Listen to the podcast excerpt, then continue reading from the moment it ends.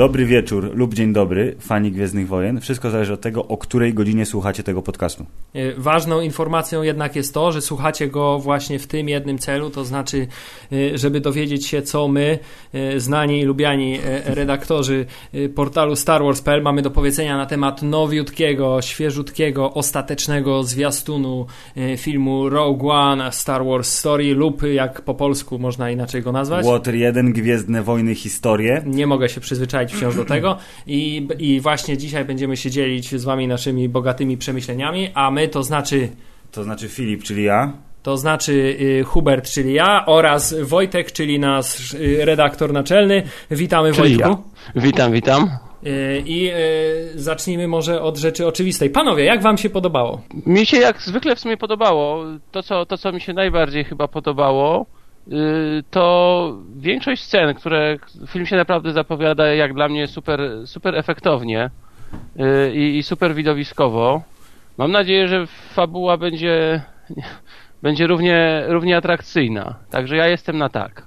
Ja też jestem na tak i tu jakby wyraźnie widać progres, jeśli chodzi o pokazywanie różnych fajnych scen z każdego kolejnego zwiastuna na kolejny zwiastun. To znaczy pierwszy był taki, jak byliśmy nastawieni, no film fanowski, no dobra, znani aktorzy, ale tak no powiedzmy, że może być lepiej. Potem pokazali drugi zwiastun, o już są ładniejsze kadry, więcej przepychu, widać, że dolary w międzyczasie zostały wydane na podpicowanie sfery wizualnej. I teraz zwiastun trzeci, który nareszcie pokazuje to, co wszystkie inne filmy pokazują w pierwszym zwiastunie, czyli wybuchy, lasery, kosmosy, kosmitów i wszystko inne. Zdecydowanie najbardziej, bardzo takie określenie mało konkretne, ale najbardziej gwiezdnowojenny z tych tak. Zwiastunów. To znaczy najwięcej Gwiezdnych Wojen, Gwiezdnych Wojen. Tak jest, z tego zwiastunu czuć wysiąkający klimat Gwiezdnych Wojen, coś czego zwłaszcza w pierwszym zwiastunie brakowało i moje obawy w związku z tym były dość duże w stosunku do tego filmu. Ale natomiast... ja chciałem od razu się wtrącić, że tak przyuważyłem w niektórych miejscach ciemnych i śliskich w internecie, że ci, którym się nie podobał epizod 7, którzy mówili, że za dużo Nowej Nadziei i recycling fabuły i w ogóle, że się nie postarali, to tacy byli od początku, że wow, Rogue One, super, Gareth Edwards, nowy reżyser, w ogóle zupełnie inna historia i im właśnie te... No, tu się okazuje, że historia jest dokładnie ta sama. ale oni właśnie są bardzo tacy na zasadzie, że o, to nareszcie będzie fajny film z Gwiezdnych Wojen, nie to, co ten epizod 7. Wojtku, w nawiązaniu do naszego poprzedniego odcinka, czy wystarczająco dużo, jak dla ciebie, było Madsa Mikkelsena w tym zwiastunie? Tak, myślę, że sobie Madsa wywołaliśmy do tablicy. Także ja jestem usatysfakcjonowany. Za mało było z kolei jak dla mnie Vadera. Myślałem, że teraz pokażą troszkę więcej. Tak jest. Oni siedzą na nim jak na jajku i nie robią tak, tego, co ale zrobili. Może właśnie dobrze, że dopiero zobaczymy w kinie, jak on tam, jak robi rozwałkę. Zakładam, że mogą mieć taką obawę, że gdyby za dużo Vadera pokazali, to on by zjadł cały ten zwiastun, bo z tego zwiastuna by ludzie zapamiętali tylko to, że mój Boże, Vader sieka mieczem znowu. Innymi słowy, Disney nie robi tego, co zrobił DC w Legionie Samobójców, to znaczy Joker, patrz Batman, Joker. A Jokera w filmie było 5 minut, więc Vadera prawdopodobnie w filmie tym też będzie jakieś 5 minut, może 8 na przykład, ale przytomnie bardzo jego obecność w reklamach ograniczają do minimum. Przy czym i tak, że tak powiem, ale było trochę więcej się, niż... Przepraszam, że tak jeszcze wejdę w słowo. W Nowej Nadziei też go było niewiele więcej z tego, co pamiętam, niż 8 minut. Tak, nie, bo pamiętam, że gdzieś było takie zestawienie zrobione, że jego było w sumie, wydawało się, że on niby cały film ciągnie, a jego było tam czasu ekranowego zaskakująco mało. Ale wszyscy czekali tylko na to, aż on tak się znowu pojawi. To też, bo pamięć płata figle, no Vader jest częścią Gwiezdnych Wojen po prostu nieodzowną i tyle, no. To znaczy na pewno jest postacią, którą chyba najbardziej się zapamiętuje z całego tego tałatajstwa, więc wydaje mi się, że faktycznie mogli mieć obawy, że zje im całą resztę obsady, ale nawet w trakcie oglądania zwiastunu byłem już przekonany, że już go więcej nie będzie niż tylko to jedno ujęcie, które było wcześniej, plus ten jeden kawałek, kiedy widzimy tył jego hełmu, mówię niemożliwe, tylko tyle go pokazali, ale nie, jeszcze zrobili jedno piękne ujęcie, gdzie idzie, zasadniczo. Co robi Darth Vader? Stoi, patrzy, obraca głowę lub idzie. Tak jest. I zdecydowanie widać już, że jest film na totalnym wykończeniu, ponieważ dużo efektownych ujęć w porównaniu do poprzednich trailerów, ale niestety niektóre z tych ujęć wciąż zostały niepoprawione i tak jak w poprzednim zwiastunie miałem tą czepialstwo, że ujęcie startującego Y-Winga trąci po prostu efektem komputerowym na odległość, tak i tutaj to nie zostało do tej pory zmienione. Miejmy nadzieję, że się trochę poprawi. Możliwe, ale ja na przykład przez cały czas, jak obejrzałem zwiastun, raz, drugi, trzeci, w ogóle w głowie, aż do teraz, aż do dokładnie tego momentu nie pojawiła się myśl pod tytułem ej, robili dokrętki, ciekawe, które ujęcia są z dokrętek. W ogóle nie było takiej sytuacji, pomyślałem sobie tak, że no, po prostu nie mieli efektów skończonych, więc teraz dopiero pokazują te wszystkie takie fajne ujęcia za duże pieniądze, więc się zastanawiam, było tych dokrętek dużo, nie było, wszystkie zostały wsadzone do filmu, nie wszystkie, nie wiem, tu nie mam dysonansu poznawczego, że się tak ładnie wyrażę. No tutaj Znaczy ja mam wrażenie, że coś na pewno było, ale znaczy ja się trochę wciąż tego boję, że więcej wycinali niż dodawali i dokrętki mogły być na przykład robione celem jakiegoś sklejenia tak fabularnego tego, co tam pocięli. Może tak być. Tutaj też po obejrzeniu tego zwiastuna zacząłem się zastanawiać, czy jednak ta teoria, czy też oficjalne stanowisko Foresta Whitakera na temat tego, że będzie Saw Gerrera zarówno z włosami, jak i bez włosów, jednak nie jest z palca wyssana, ponieważ ewidentnie tutaj mamy włochatego Soła, natomiast kwestia, którą wypowiada, no jest ewidentnie mówiona w teraźniejszości, to znaczy ocalcie rebelię. Więc a to miał być przecież on z włosami, w wersji z włosami miał być w retrospekcji, miał być w innym czasie. Chyba że po prostu tak bardzo się przejął tą kwestią, że mu te włosy wypadły natychmiast i pod koniec filmu jest łysy, wyłysiał ze stresu. No. Lub ewentualnie fala uderzeniowa, no i mu, wiesz, płomienie mu spaliły włosy, bo on stoi w niebezpiecznym miejscu być może. Dużo rzeczy wybucha w tym zwiastunie, nigdy nie wiadomo. Tak, jedyne na co zwróciłem też uwagę, że nie do końca jakby trzyma ten poziom, do którego ja byłem przyzwyczajony, jeśli chodzi o Gwiezdne Wojny, to jest niestety, ale muszę powiedzieć, to muzyka. Aż muzyka w moim odczuciu osobistym jest taka, że jest taka trochę mocno, nie wiem jak to określić, taka standardowa muzyka trailerowa, tak. No. To znaczy korzystamy niby z motywów gwiezdnowojennych, ale to są taka muzyka. Zobaczymy, no nie ma... Znaczy proszę. Ja wam powiem szczerze, że muzykę zupełnie przegapiłem i nic mi nie zapadło, więc to też chyba nie najlepiej o niej. No właśnie, też o tym świadczy. Tak jest. Więc tak, czy pytanie, czy mamy jeszcze coś do dodania, czy przejdziemy do mięsa, czyli po prostu analizowana scena po scenie? Ja myślę, że połóżmy kreskę tutaj, taką ładną, grubą, dwupikselową i przejdźmy do chronologicznego omawiania scen. Począwszy od scenki nadmorskiej z lecącym promikiem i ta właśnie pierwsza scena od razu mi pokazuje, że kurde, nareszcie ktoś zaczął myśleć, naprawdę myśleć o tym, żeby pokazać ten świat w ładny sposób, to znaczy te ujęcia są takie, że kurde, ktoś tu widzi, że to fajniej będzie wyglądać, jak na przykład będzie kręcone bardzo z niskiego kąta i ten prom będzie pokazany w górze, a nie, że kamera na przykład będzie lecieć za promem. Tak, taki jest smaczek, a od razu już nastawia pozytywnie. Tak, ale z kolei mamy za chwilę drugie ujęcie, kiedy widzimy właśnie Madsa Mikkelsena, lądujący prom i Madsa Mikkelsena na planecie i teraz bardzo prosty patent. Jak pokazać, że jesteśmy w świecie Gwiezdnych Wojen w dowolnej scenerii? Należy postawić tą taką wieżyczkę, która jest podobna do skraplacza wilgoci i w tym momencie może się pełni zupełnie inną funkcję, ale futurystyczna wieżyczka zawsze od razu pozwala jednym ujęciem stwierdzić, to są Gwiezdne Wojny. Słoneczko i Mads Mikkelsen stojący tyłem do kamery, patrzący prawdopodobnie nie tęsknym wzrokiem i żądającym przygody wzrokiem, tylko mówi, kurna, przylecieli. A ja osobiście zastanawiam się, co to może być za prom. Nie wiem, czy to jest jakiś już ugruntowany statek, który gdzieś tam kiedyś wcześniej się pojawił. No to jest, mi się wydaje, ten prom, który ląduje na tej trawiastej planecie, to jest dokładnie ten, co przeleciał wcześniej. No tak, tylko nie w sensie, tylko co to jest za model statku, bo Wojtek, co to jest za model statku?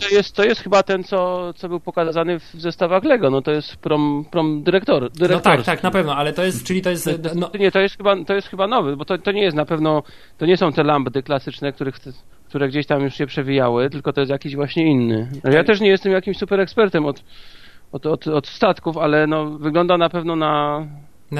Na coś zupełnie nowego i tak ewidentnie jest promem pośrednim, jeśli chodzi o wielkość skrzydeł, to znaczy między tymi właśnie promami klasy Lambda a promem Kylo Rena, który składa się ze skrzydeł cały. Skrzydła wielkości wieżowca. Natomiast myślę, że Kylo jakieś kompleksy musiał leczyć tymi skrzydłami. Tak jest, więc pytanie, czy w zależności od rangi przedstawiciela jest długość skrzydeł dostosowywana w promach, czy ten... Ewidentnie widzimy scenę z przeszłości i tutaj kroczący dyrektor Krennic w swoim białym płaszczu, od razu mi narzuciło się skojarzenie, że to jest taka odwrotność Dartha Vadera 100%, to znaczy Darth Vader, czarna postać otoczona białymi szturmowcami zawsze i przecież jego wejście w Nowej Nadziei, natomiast tutaj mamy po prostu odbicie 100%, to znaczy pan w bieli otoczony czarnymi szturmowcami.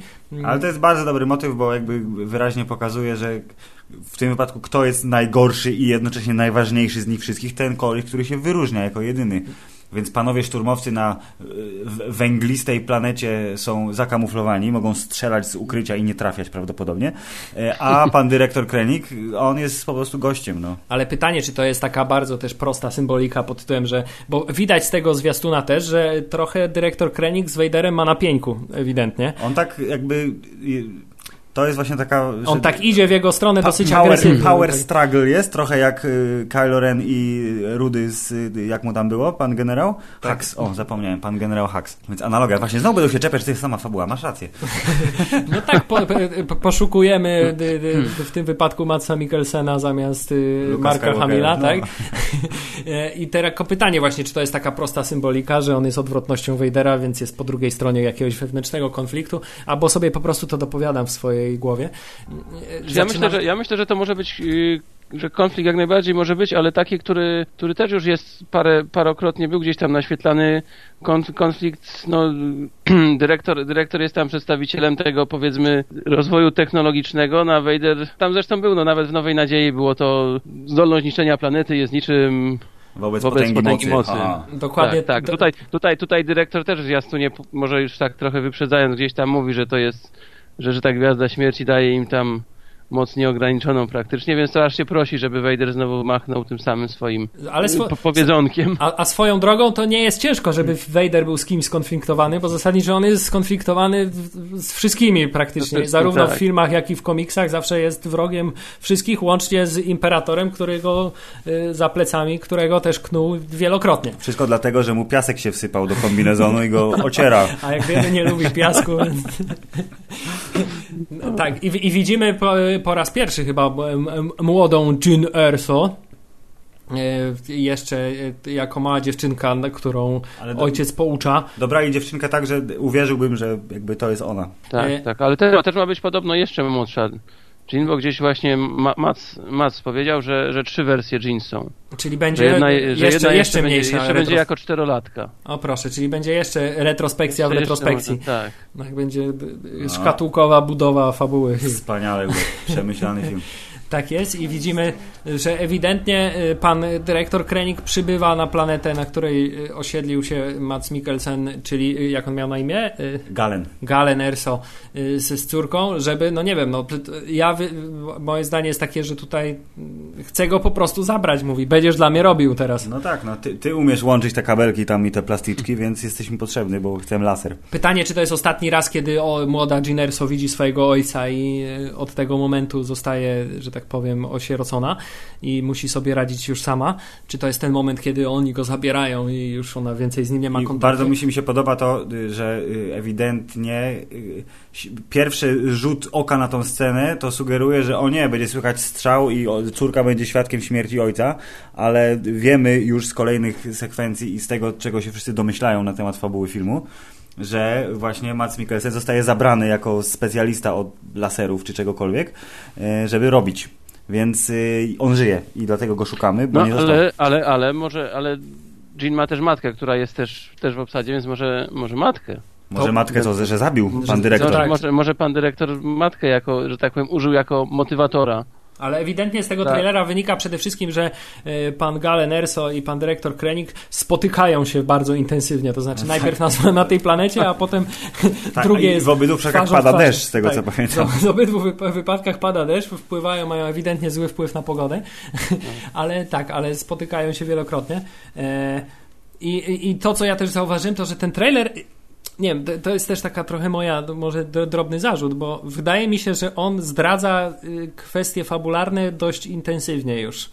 To znaczy nawet dość mocno jak na trailery, do których przywykliśmy, Star Warsowe. Być może sobie pozwolili na to, bo wszyscy i tak wiedzą, jak ta historia się skończy. Tak, bo ja już w swojej głowie jakby przebieg fabuły tutaj ułożyłem. Nie wiem, czy słusznie oczywiście, ale z tego, co tutaj jest, to można już właściwie poskładać całą fabułę. To znaczy ewidentnie już wiemy też, że chyba z tego trailera, tak mi się wydaje przynajmniej, wiemy już, że kiedyś też teoria pod tytułem, że tak naprawdę misją tego oddziału Rogue One nie było odkrycie planów Gwiazdy Śmierci, tylko że właśnie ten nowy rodzaj maszyn kroczących, czyli to AT-AT, w każdym razie ten nowy rodzaj maszyn kroczących, które się w tym filmie pojawiają, to, że to jest ta niby tajna broń, którą oni mieli. Przypadkiem mówią, ej, pamiętacie te wielkie roboty? To zobaczcie tam. Tak, a przy okazji, a że plany Gwiazdy Śmierci zostały jakby przez nich i sam fakt istnienia Gwiazdy Śmierci odkryty przy okazji. I stąd też ten dysk twardy, z którym ona biegła, ale tutaj ewidentnie z tego trailera już nam wynika, że ona została ewidentnie przez rebeliantów znaleziona po to, żeby pomogła im znaleźć ojca, który ma do czynienia z Gwiazdą Śmierci. W związku z tym myślę, że całą tą teorię można już włożyć. No dobrze, no to jedna niewiadoma zniknęła. Tak jest.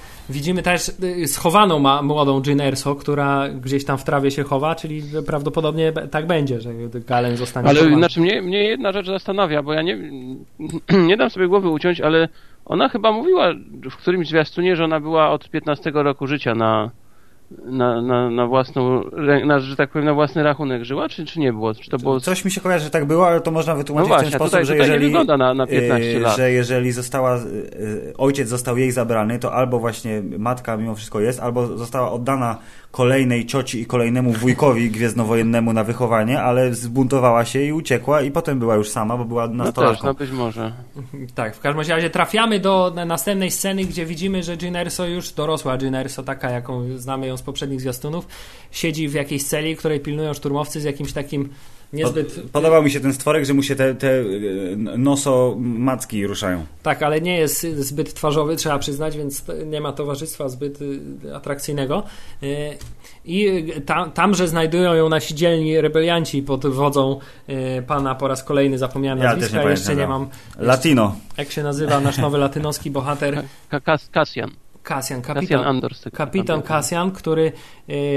Dla mnie wciąż jest postacią po prostu klonem Inigo Montoi z Princess Bride i cały czas nie mogę się pozbyć tego obrazu z głowy, gdzie oni ją znajdują i tu jest to piękne jedno ujęcie, po raz kolejny widzimy kolejne ujęcie na ten wiszący nad miastem niszczyciel imperialny, który robi tutaj jeszcze chyba większe wrażenie niż w przypadku tego ujęcia z daleka. No tak, bo jesteśmy trenera. W tym mieście na czubku tej skalnej całej struktury. Pokazuje ewidentnie wielkość i myślę, że to jest też taka rzecz, która w tym trailerze ma miejsce wielokrotnie, to znaczy pokazana jest ta potęga Imperium bardzo intensywnie, bo nie wiem, czy się zgodzicie, ale Gwiazda Śmierci jeszcze nigdy nie wyglądała tak imponująco, jak w tych paru ujęciach, które tutaj są.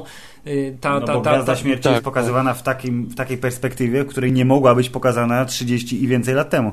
Gdyż nie było takich technologii. Bo nie było takiej technologii. Ale zarówno to ujęcie Gwiazdy Śmierci, które tam jest poprzednich do góry nogami, jak i to ujęcie teraz wielka Gwiazda Śmierci wyłaniająca się zza horyzontu. Super. No, robi wielkie wrażenie i podobnie tutaj ten wiszący niszczyciel imperialny, który wisi nad miastem, ale rebelianci niezrażeni faktem potęgi Imperium wysadzają drzwi i uwalniają panią Jyn Erso z elektronicznych kajdanek po to i ewidentnie już wiemy, że właśnie po to, żeby pomogła im znaleźć ojca. I tutaj mamy przebieg fabuły pokazany w tym trailerze. No znaczy, uwalniamy ją. Właśnie mnie jedna rzecz tutaj zastanawia, bo ja przyznam szczerze, że za pierwszym razem odebrałem to tak, że ta Jyn jest w sumie tak przypadkiem trochę uwalniana, że oni tam włamują się, bo kogoś innego sobie chcą uwolnić i ją tak trochę przypadkiem, nie wiem, właściwie nie wiem czemu, ale też, bo jak sobie przypominam pierwszy zwiastun, to oni tam tutaj ją uwalniają z kajdanek, a ona jak na tym Jawinie już jest, to ona jest znowu w kajdankach, dokładnie tak. Może coś tam po drodze jednak jeszcze powojowała z nimi, w sensie jakoś... Tak buntować na całego, proszę pana. Może tak być, ale tak, z poprzednich zwiastunów wychodziło tak, że I z tych początkowych scen, że faktycznie uwolnili ją, dostarczyli tam przez przypadek. Natomiast tutaj już ewidentnie potem mamy wyjaśnione, że tak, twój ojciec miał wielką rolę w tworzeniu Gwiazdy Śmierci i dlatego musisz nam pomóc go teraz znaleźć, czyli to było wszystko od początku zaplanowane i mamy od tego momentu taki przebieg fabuły, to znaczy uwalniamy panią Jyn Erso, teraz ją przewozimy najpierw na jednej planecie i tutaj mamy to ujęcie, które rozpoczęło pierwszy zwiastun, które chyba jest w tym samym momencie. To jest tak zmontowane, że gdyby nam się wydawało, że oni lecą, to planeta Jedha, tak? Dobrze tak pamiętam, się nazywa. Nad tą figurą jakiegoś mistycznego mędrca Jedhaja albo Aragorna, czy co tam się zawaliło w tym piasku. Gdzieś przeczytałem, że ta planeta Jedha to ona jest taką Mekką mocy, ale nie, że jestem Sithem albo jestem Jedhajem, tylko jestem wyczulony na moc i czczę moc i moc jest super, tak jak pan Bendu, Donnie Yen będzie robił. I może to jest na przykład też w pewnym momencie powiązane z Rebelsami no. Z postacią Bendu, który też czuje moc. Czuje moc, ale bardziej neutralnie. Nie. No i potem przetransportowujemy panią Jyn Erso na planetę. To chyba jest Yavin, prawda? No to chyba nie może być nic innego. To chyba nie może być nic innego, jak tylko znana i lubiana baza rebeliantów na Yavin i te bardzo klasyczne ekrany, które nam towarzyszą od zawsze, tak, czyli szyby z zielonymi kreskami.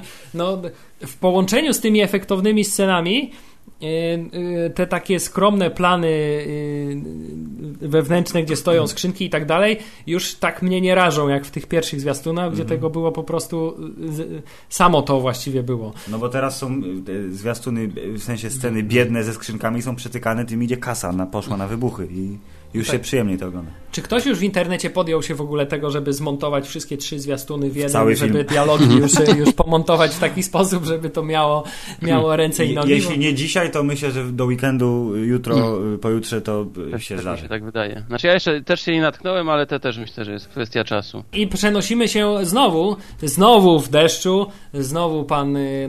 do tajnej imperialnej bazy. Lub tak, nie tajnej, nie wiem.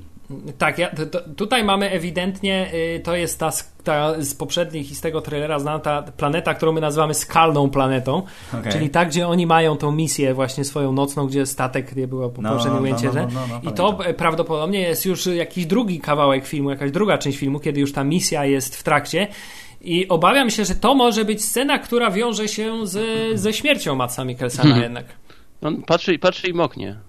Patrzy i moknie, a potem jest sprytnie zmontowany idący Vader, a następnie mamy szybkie cięcie na postać jakiejś takiej klęczącej postaci. Jak się spauzuje ładnie, to widać, że to jest Mads Mikkelsen i że to jest z tej sceny, bo można to poznać też po tym jego stroju imperialnym, ale jakimś takim trochę innym, czyli pewnie jakiś to jest oficjalny mundur naukowca imperialnego. No, tak. Kontrahent. Tak jest. Ale po mnogości szturmowców, którzy tutaj stoją w jego otoczeniu, ewidentnie widać, że dobrze nie skończy. No.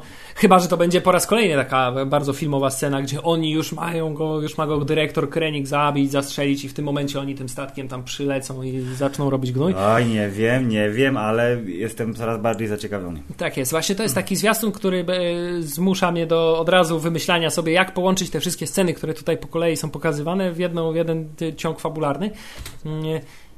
I tutaj pan też, dyrektor Krennic, bardzo intensywnie patrzy przez cały ten trailer. Nie wiem, czy zauważyliście, że on po prostu... Jako, że na szczęście później mówi, bo myślałem, że jego rola też będzie jak Marka Hamila w epizodzie 7, tylko że po prostu więcej razy będzie stał i patrzył. Tak, nie, ale on będzie dużo mówił i ewidentnie też zwróciłem uwagę na taki też bardzo klasyczny, gwiezdnowojenny sposób wymawiania słowa power! Power! Unlimited power! On tutaj też dokładnie... zachwyca się potęgą Gwiazdy Śmierci, zresztą patrząc na Vadera, ale zanim do tego dojdziemy, to tutaj jest właśnie to ujęcie, o którym mówiłem za chwilę, czyli ta górna część Gwiazdy Śmierci, która pokazuje skalę, jakie to jest wielkie to cholerstwo, w porównaniu, mimo że do tej pory było widać, że w porównaniu do planety jest wielkości Księżyca, to tutaj pokazuje, zajmuje cały ekran, a tu jest takie, są tylko chmurki. Więc generalnie to jest piękne. To jest ujęcie, które myślę, że jeśli jeszcze nie zostało, to na pewno już niedługo w najbliższych sekundach zostanie przez kogoś zmienione w tapetę, bo to jest po prostu piękne ujęcie, które jest tapetą na pulpit. Pan Donnie Yen jest strasznie pogodny. No chyba dobrze, nie? Stracił wzrok, ale czuje moc, więc... Nie, no bo tak jak on zwykle w tych wszystkich swoich filmach był takim mistrzem karate. Hitman jest poważny. Ale wciąż jest no mistrzem karate, nie oszukujmy się. Jest gwiezdnowojennym mistrzem karate w tym filmie. Nie. Ale ja myślę, że bardzo dobrze. Bo o ile, bo w Przebudzeniu Mocy też było paru mistrzów karate, których niestety zmarnowali. A tak, gang. Jest tutaj bardzo dobrze, że są. Tak, czyli że wreszcie będziemy mieli tak. Przedstawiciela kultury, sztuk walki wyrafinowanego bardziej w Gwiezdnych Wojnach. Ale już z tego zwiastuna wynika, że no w tym świecie niestety sama sztuka walki jest trochę niewystarczająca, bo mamy tutaj tą scenę, gdzie on sieka tych szturmowców kijem, ale ewidentnie musi mu jego kolega z dużym działem pomóc w pewnym momencie.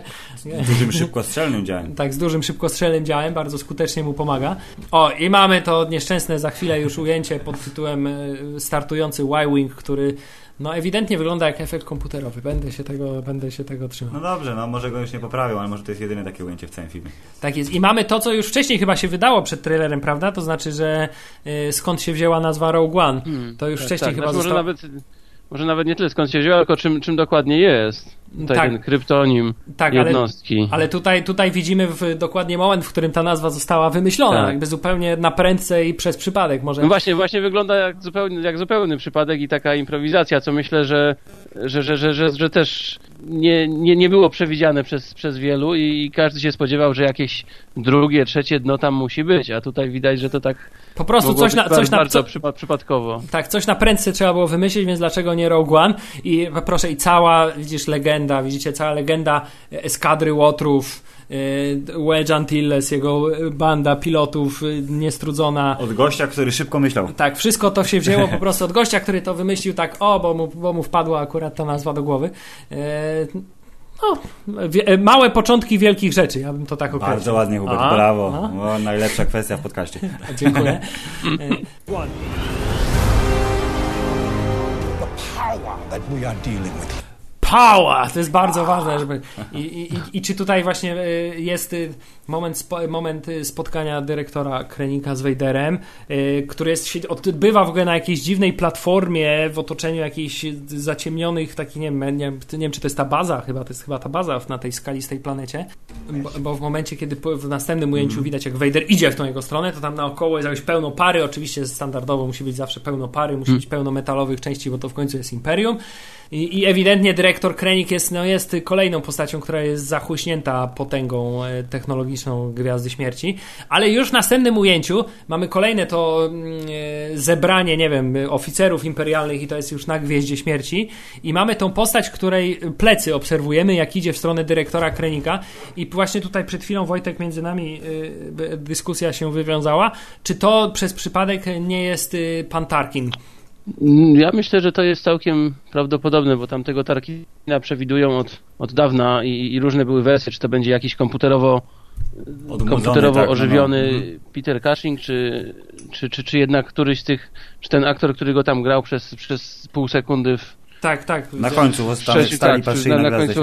na końcu Zemsty Sithów. Znaczy, biorąc pod uwagę to, że już teraz Hollywood tak ładnie potrafi nam odmładzać cyfrowo postaci z uniwersum Marvela, to tutaj myślę też jest szansa, że zrobią porządnego Petera Cushinga. No ja bym bardzo, bardzo chciał i znaczy ja myślę, że no nie może się nie pojawić Tarkin, no umówmy się.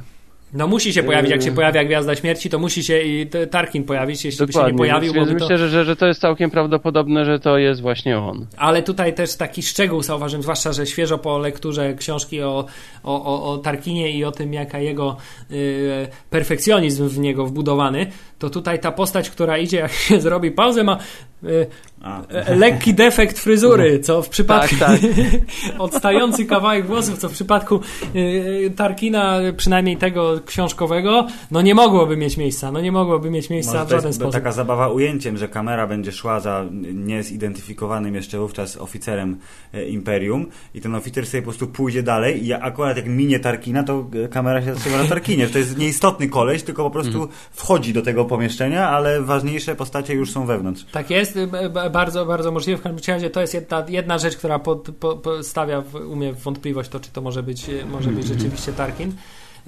I w następnym ujęciu mamy coś, co we mnie wzbudziło. Filip przytomnie powiedział, że to jest Lord Hełmofon tutaj, bo widzimy tego operatora lasera, jak to można nazwać, z Gwiazdy Śmierci, który tak ma hełm dosyć podobny do Lorda Hełmofona z Gwiezdnych Jaj. Kosmicznych jaj. Natomiast czy to jest zapowiedź tego, że zobaczymy jak w tym filmie tak Gwiazda Śmierci strzela i jak coś niszczy? Znaczy no, gdzieś tam ta, nawet później jest chyba scena, że coś na tej Jedzie się dzieje niedobrego. Tak, coś jest jakaś silna eksplozja, ale z drugiej strony ta eksplozja jest zdecydowanie też za mała, jak na... Tak, no może właśnie tak jakimiś ślepakami na razie walą. Ustawcie moc na 0,5 promila. Tak. Tak, bo jak sobie porównamy to, jak działał laser w Nowej Nadziei, to znaczy trafiał w planetę i ona eksplodowała natychmiast, to tutaj ta powolna eksplozja, która w jakiś tam toczący sposób się przemieszcza, no już nie robi tutaj takiego wrażenia, jeśli chodzi o siłę. A z drugiej strony pamiętam też, ale to jest oczywiście już relikt skasowanego starego kanonu, to, że cechą pierwszej Gwiazdy Śmierci było to, że właśnie mocy tego jej lasera nie dało się kontrolować, to znaczy ona strzelała tak jak strzelała i po prostu była nastawiona na niszczenie planet i właśnie tym się różniła druga Gwiazda Śmierci od pierwszej, że mogła statki niszczyć, mocą lasera można było sterować na tyle, żeby niszczyć tylko statki, a nie całe planety, więc to by tutaj też z kolei wykluczało nam jakieś takie próbne, delikatne strzały. Ale to oczywiście jest już przekreślone stare uniwersum, więc jesteśmy w nowej erze i wszystko się może zdarzyć.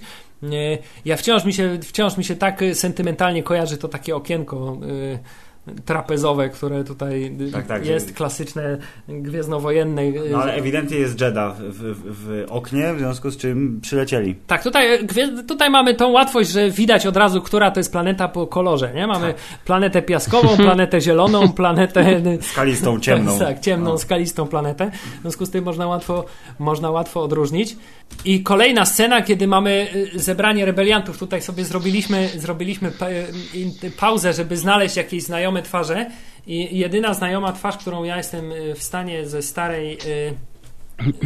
starej trylogii znaleźć, to jest postać, nie pamiętam teraz jak się ona nazywa, ale jest postać pana brodatego oficera siwego. Generał Dodonna. Pięknie, generał Dodonna, dziękujemy,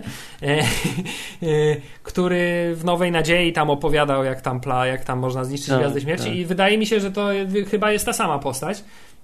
Natomiast szukałem też tutaj wzrokiem Baila Organy przy tym stole, ale nie mogłem go znaleźć tym razem. Może tyłem akurat stoi. Stoi akurat tyłem i podobnie jak Tarkin nie możemy być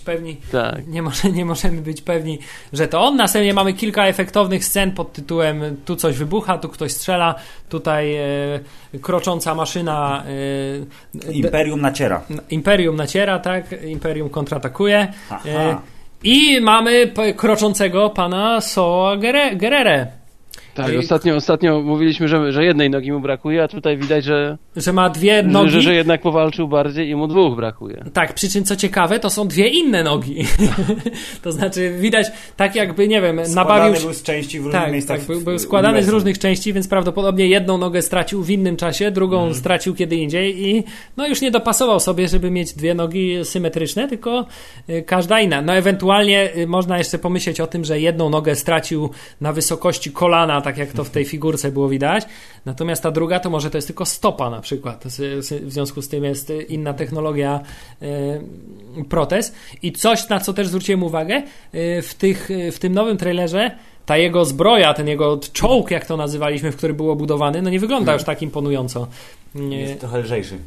Jest taki trochę szczuplejszy w tym całym swoim znaczy odzieniu. W ogóle ja mam wrażenie, że on też tak bardzo tak człapie i już taki nieruchawy, więc ja mam wrażenie, znaczy ja początkowo myślałem, że on może będzie w jakichś scenach akcji uczestniczył, ale tutaj widzę, że na to się nie zanosi, no bo nie było chyba z niego już wiele pożytku. Ewidentnie chyba będzie pełnił rolę takiego mentora jakiegoś, takiej mądrej głowy. mądry starzec. Miejmy nadzieję, że on też nie skończy tak szybko i niedobrze jak pan Max von Sydow w Przebudzeniu Mocy, bo to też była postać, którą wszyscy się zastanawiali, co ten Max von Sydow zrobi w tym Przebudzeniu Mocy. Okazuje się, że przekazał pendrive'a i został niestety zabity. Ścięty, to jest bardzo dobre określenie.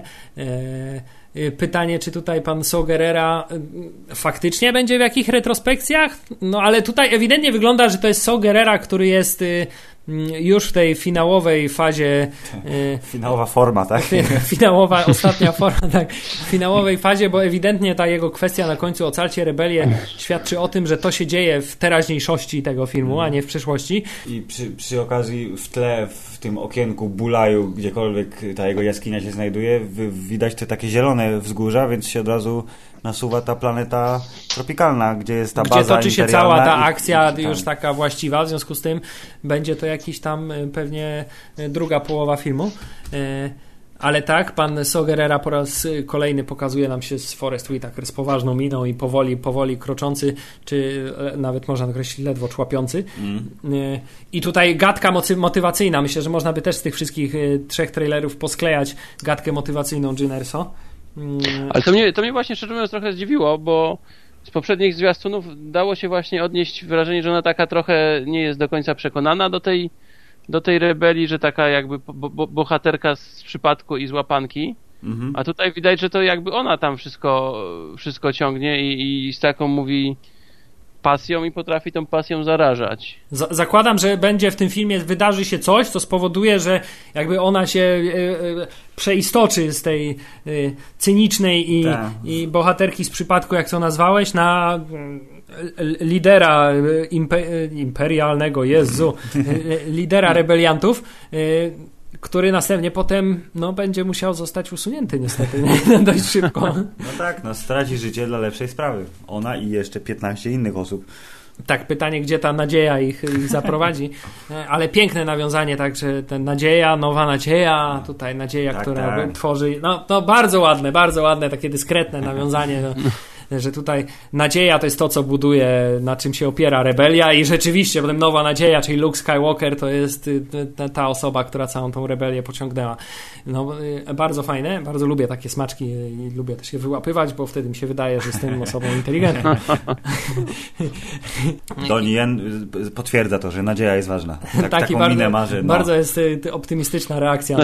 Ale powiem wam, że tutaj reakcja akurat do niego mi się kompletnie nie podoba. Oczywiście to może być zupełnie inna scena, to może nawet nie być reakcja na te słowa, które słyszymy, zresztą chyba nie jest nawet. Oni tam, to mówi jeszcze w tej sali odpraw, tutaj już są gdzieś na statku. To jest prawdopodobnie bardziej z tą sceną, w sensie to jest chyba ta sama scena, gdzie jest tam May the Force be with us. Tak. Ale jakoś jego mina mi strasznie nie pasuje. Nie jest gwiezdnowojenna, ale zwróć uwagę, że w tym samym kadrze... Ale nie jest też do niej Jenowa. I w tym samym kadrze stoi czarnoskóry kolej z Wietnamu, więc jakby tutaj dużo jest rzeczy, które nie do końca... To jest to, na co zwróciliśmy uwagę poprzednim razem, to znaczy koleś, ewidentnie żołnierz z Wietnamu, jeszcze ma tą paczkę papierosów na hełmie po prostu taką przyczepioną. Wygląda po prostu jak żywcem wyjęty kolega Foresta Gumpa, tak. Baba. Tylko z mniejszą wargą. Tak jest. No i to jest kolejna rzecz, która mi każe sądzić, że może jednak wszyscy jesteśmy w błędzie i skalna planeta i zielona planeta to jest ta sama planeta. Ja myślę, że to jest ta sama, szczerze mówiąc. Bo my zawsze do tej pory zakładaliśmy, że to są dwie osobne planety. Bo było tak, że w Gwiezdnych Wojnach jeden klimat na jedną planetę przypada. Tak, to prawda. Ale to jest klimat tropikalny, upał i dużo deszczu. Deszcz będzie tutaj elementem wspólnym, może być. Tak, po prostu planeta została wymyślona po to, żeby ekipa mogła wyjechać do jakiegoś tropikalnego, dobrego kurortu i tam kręcić, przy okazji nakręcić, miejmy nadzieję, całkiem niezły film. Czy ktoś mi przypomni, jaki jest nazwa, czy też imię naszego nowego kolegi robota Alana Tudyka? K2SO. K2SO chyba. K2SO, K2SO, K2SO. Tak. K2SO chyba w skrócie jakoś, coś takiego. Bardzo mi się podoba, po raz kolejny to podkreślę, design tego robota jest odpowiednio sympatyczny, ale jednocześnie taką ma w sobie nutę, że jak się wkurzy, to zrobi ci krzywdę. Tak, no. Tak, więc jest taki... Tak. Niby... Znaczy, jak tutaj jest angielskie słowo, które mi ładnie do niego pasuje, a którego nie da się sprytnie przetłumaczyć, intimidating. O, dokładnie on jest, tak? Może być, on jest właśnie dla mnie takim uosobieniem tego. Budzi szacunek trochę przez to, że jest straszny. Tak. I w kolejnych ujęciach widzimy, że tradycja nieumiejętnie przebierających się rebeliantów za agentów imperialnych wciąż jest jakby żywa. To znaczy... Nie, ale ja nie, jak dla mnie oni wyglądają rozkosznie. Tak, wyglądają rozkosznie. Tak, nieogolony oficer po prostu po trudnej nocy. Oboje z tymi oczami takimi, Jezu, co my się spakowaliśmy, dokąd my teraz idziemy.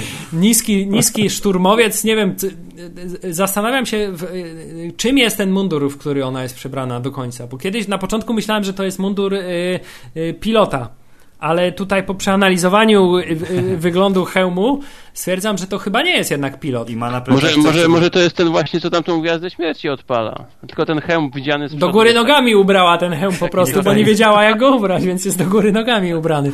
Tak, ale też zwracam tutaj uwagę na te rękojeście, które z za pleców wystają. Tak. Mi ona tutaj przypomina Snake Eyesa z G.I. Joe. Trochę tak, faktycznie. Jest coś w tym. W każdym razie zagadka pozostaje nierozwiązana, na pewno zostanie rozwiązana w trakcie. Ale oczywiście chętnie nasi czytelnicy i słuchacze mogą w komentarzach nam podpowiedzieć. Co tak, to... zapraszamy do tego, jeśli też, ktoś... Bo dzisiaj jeszcze chyba nie powiedzieliśmy, że należy wchodzić na starwars.pl. Tak, rzeczywiście, jeszcze nie wspomnieliśmy, że słuchacie oficjalnego podcastu serwisu starwars.pl dostępnego na stronie starwars.pl. Tak jest, myślę, że powrócimy jeszcze do tego na sam koniec. Żeby przypomnieć wszystkim zapominalskim. Tak, autoreklama będzie na sam koniec. Natomiast tak, rzeczywiście myślę, że to jest bardzo dobre określenie, że wyglądają rozkosznie w tych przebraniach.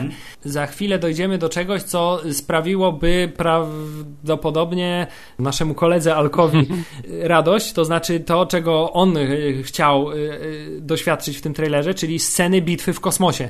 Tak, bo najpierw jest dużo statków, co ważne, rebelianckich, które bombardują coś na skalnej planecie, która być może jest tropikalną planetą. Tak jest, ale widzimy też TIE Fightery, które do nich strzelają ze swoimi... Znaczy to, co bombarduje, to może to jest właśnie ta akcja uratowania ojca Jyn. Właśnie to jest ten moment, w którym tam właśnie mówiliśmy, że on właśnie może czeka na to, że... Tak, bo już, to nawet prawie... jest ciemno, pada, w związku z tym... Pasuje. Tak, i tutaj też mamy przerwane to sceną, gdzie pan Donnie Yen na ślepo strzela. Bo czuje moc. Z czegoś, co wygląda trochę jak kusza łukiego, bo jest ewidentnie kuszą, ale to nie jest ten sam model kuszy. Ale też chyba to strzelanie mu tak nie wygląda, jakby mu szło zbyt dobrze. Tak. Ale minę ma bardzo pewną. Na zasadzie strzelam tam słyszę hałas. Tak jest, może tak. A on poza tym, wiesz, jest wyczulony na moc. Dlatego myślę, że jednak trenowany przez Jedi.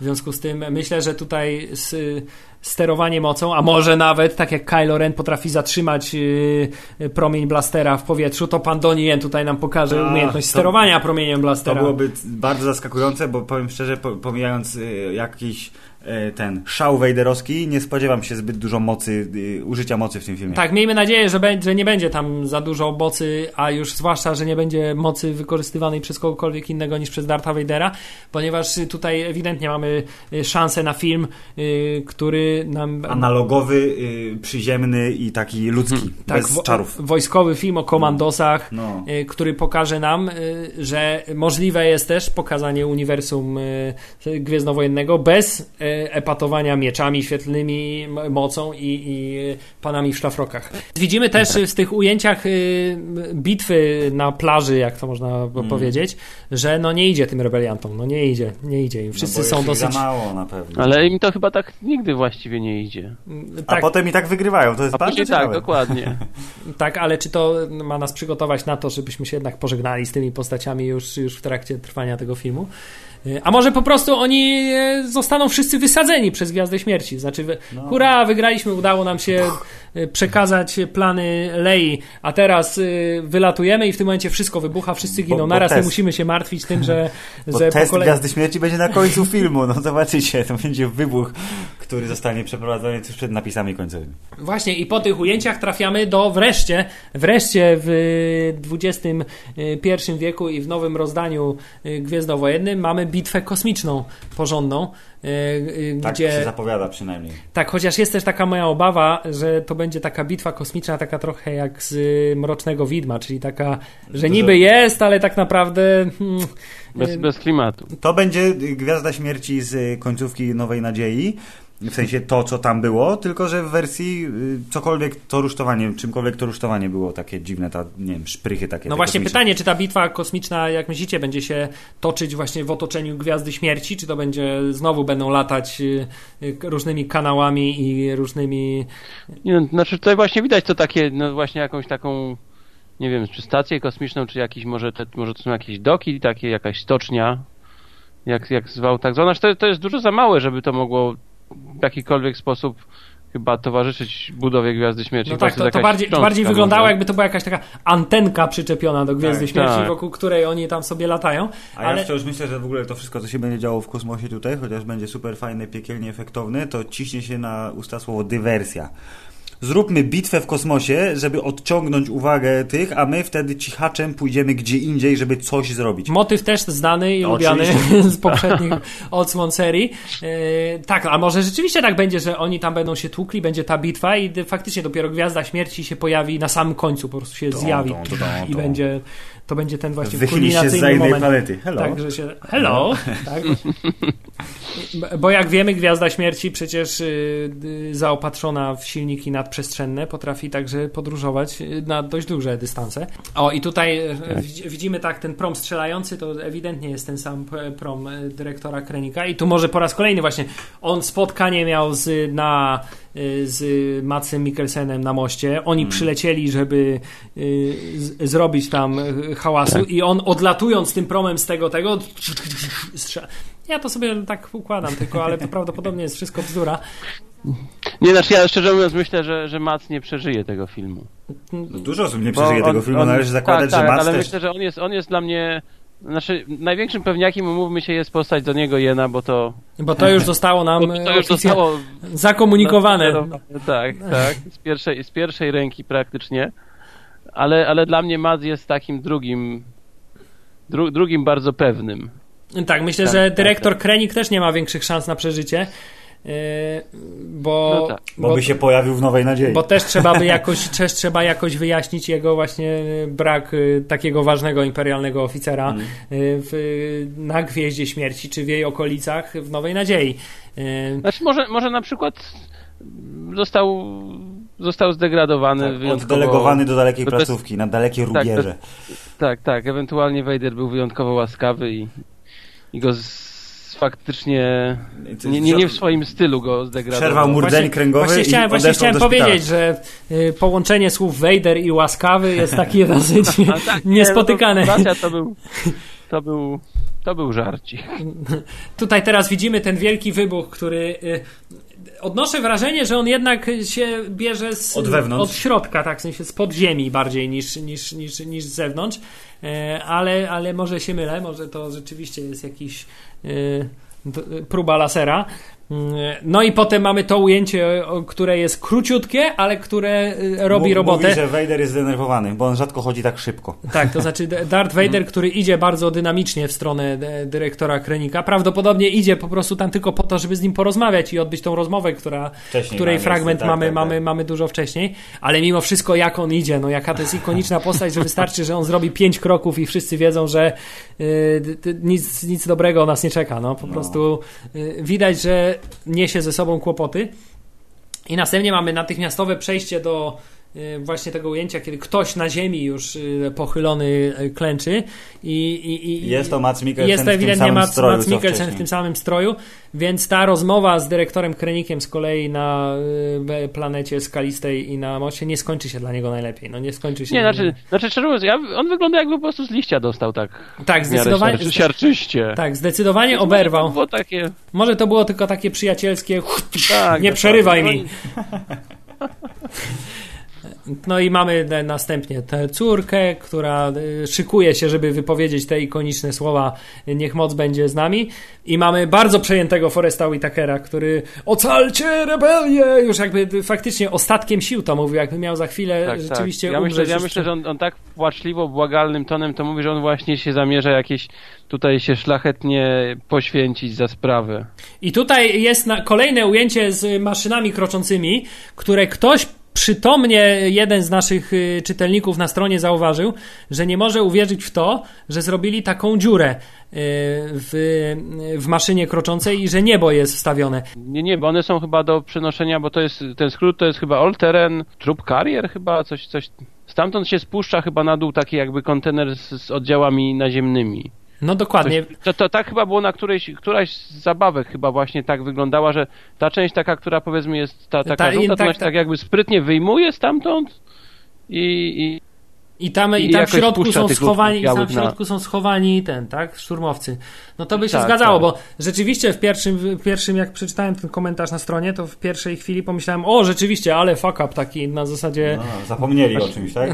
Tak czy inaczej wygląda to tak dość śmiesznie. No tak, wygląda to jakby ktoś wkleił kawałek nieba po prostu w Photoshopie dosyć nieudolnie. Tak, albo ewentualnie wziął i z warstwy wymazał taki. No i mamy po raz kolejny rebeliantów uciekający przed maszynami i... Wjeżdża tytuł i nie było tego, czego się wszyscy spodziewali, to znaczy ani odgłosu, ani zapalenia. Filip, bardzo się cieszę, że powiedziałeś wszyscy, bo nie wszyscy się spodziewali, tylko ty się tego spodziewałeś. Ja się spodziewałem, że będzie, bo to była taka teoria też się internetowa bardzo i ja po prostu ją przyjąłem jako swoją. Więc albo teorie są dwie, albo rzeczywiście uciekamy od używania mocy i mieczy świetlnych i w tym filmie Vader będzie rzeczywiście tylko taką... personą, która będzie stała, tak, będzie wypowie parę kwestii i będzie miał bardziej takie polityczną rolę. Albo to jest ten smaczek, to znaczy ciachający Vader jest tym smaczkiem, który sobie zostawiamy, żeby ludzie w kinie mogli pierwszy raz to zobaczyć. Nie, znaczy ja wam powiem, że o ile brak tego w trailerze mogę zrozumieć, tak, jeśli by tego zabrakło w filmie, byłbym bardzo mocno rozczarowany jednak. Nie musi być tego dużo, ale jednak coś tam powinien kogoś powinien przeciąć. Kogoś ciachnąć, tak. Ten swój kill count musi dalej dalej zwiększać. Tego. No nie no, byłoby wielką stratą też, gdyby faktycznie odtwarzali ten strój Dartha Vadera z taką pieczołowitością i informacje, które tam wyciekały, że jest odtworzony ten dokładnie strój z Nowej Nadziei, czyli ten taki trochę jeszcze nieudolny, przekrzywiony i taki trochę matowy i w ogóle. Byłoby wielką stratą, gdyby odtworzyli go tylko po to, żeby Darth Vader sobie w nim postał chwilę i szedł przez mgłę. I chwilę tylko się w nim przeszedł, kawałek krótki. Będzie się kańsko. Musi być. W związku z tym liczymy na to z całych sił, że Darth Vader pokaże potęgę ciemnej strony. Ja jestem za i myślę, że trzeba podsumować to, że jeżeli film, który wychodzi już za niecałe 2 miesiące, 16, 2 miesiące i troszeczkę, będzie trzymał ten wzrost jakości, to znaczy pierwszy zwiastun 6/10, drugi zwiastun 7/10, ten już 8 mocne w mojej książeczce ma, to film ewidentnie 9/10. Już postanowione. Logika jest niepodważalna tego wywodu. Czyli Filip, stało się to, czego Disney chciał trochę uniknąć, to znaczy nasze oczekiwania, tak, oni te moje oczekiwania temperują, a my właśnie sobie podbijamy tak, teraz. A moje oczekiwania po tym ostatnim zwiastunie wzrosły wielokrotnie, to znaczy spodziewam się teraz już naprawdę takiego bardzo dobrego Star Warsowego, gwiezdnowojennego, klimatycznego w pełni filmu, tak jak po pierwszych zwiastunach miałem tak, to się może jednak nie udać, to teraz jestem pełen nadziei i oczekiwań, że to się uda. Jesteś pełen nadziei jak rebelia, widzisz, o to chodzi. No i widzisz, jak tak to mi się wryło w mózg. Jestem pełen nadziei, pełen oczekiwań na to, że ten film rozpocznie piękną serię spin-offów Star Warsowych, którą będziemy mieli przez okazję, najbliższe 10 lat przynajmniej mieć okazję oglądać. Panie redaktorze naczelny, słowo kończące? Właściwie to do dodania niewiele zostało. No ja też jestem bardzo pozytywnie nastawiony do filmu i już, no i wiadomo, im bliżej, tym trudniej będzie wytrzymać te 2 miesiące. Teraz należy podjąć tylko decyzję, w jakiej wersji chcemy film obejrzeć. Po raz pierwszy. Ja myślę, że patrząc na te wszystkie prześliczne ujęcia, no chyba jednak IMAX-a trzeba będzie odwiedzić. O północy. Przynajmniej jeśli chodzi o premierę, bo tak. Potem oczywiście należy wykonać seans porównywawczy 2D, standardowy. Tak, zwykłe kino dwuwymiarowe, a potem, zobaczymy. Potem jeszcze by wypadało dla dziennikarskiego obowiązku obejrzeć z dubbingiem. Myślę, że kogoś poświęcimy. Nie jestem pewien, czy ja bym się podjął takiego zadania. Do tej pory... ja akurat powiedzmy, że ja poszedłem na dubbingowany Przebudzenie Mocy i w sumie spodziewałem się, że będzie gorzej. Co więcej, pewne dialogi miałem wrażenie, że nawet lepiej wyszły niż w oryginale. Chcę wciśnić na słowa niemożliwe, ale może. Znaczy, też tak myślałem, ale znaczy wiadomo, to może ja jakoś bardzo miałem dobry humor i to tak odebrałem. Ewentualnie jakieś inne były czynniki, ale nie było tak źle, jak myślałem.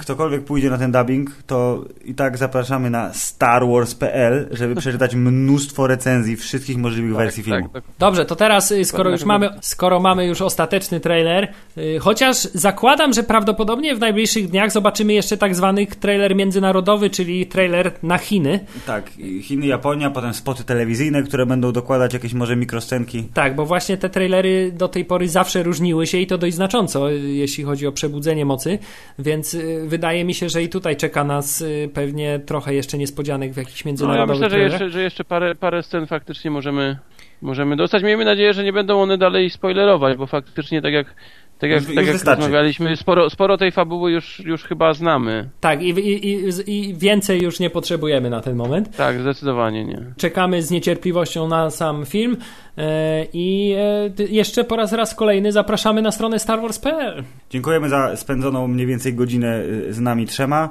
Życzymy wyśmienitego 14 oglądania zwiastuna i 15 i 17 i niech moc będzie z wami. Do usłyszenia.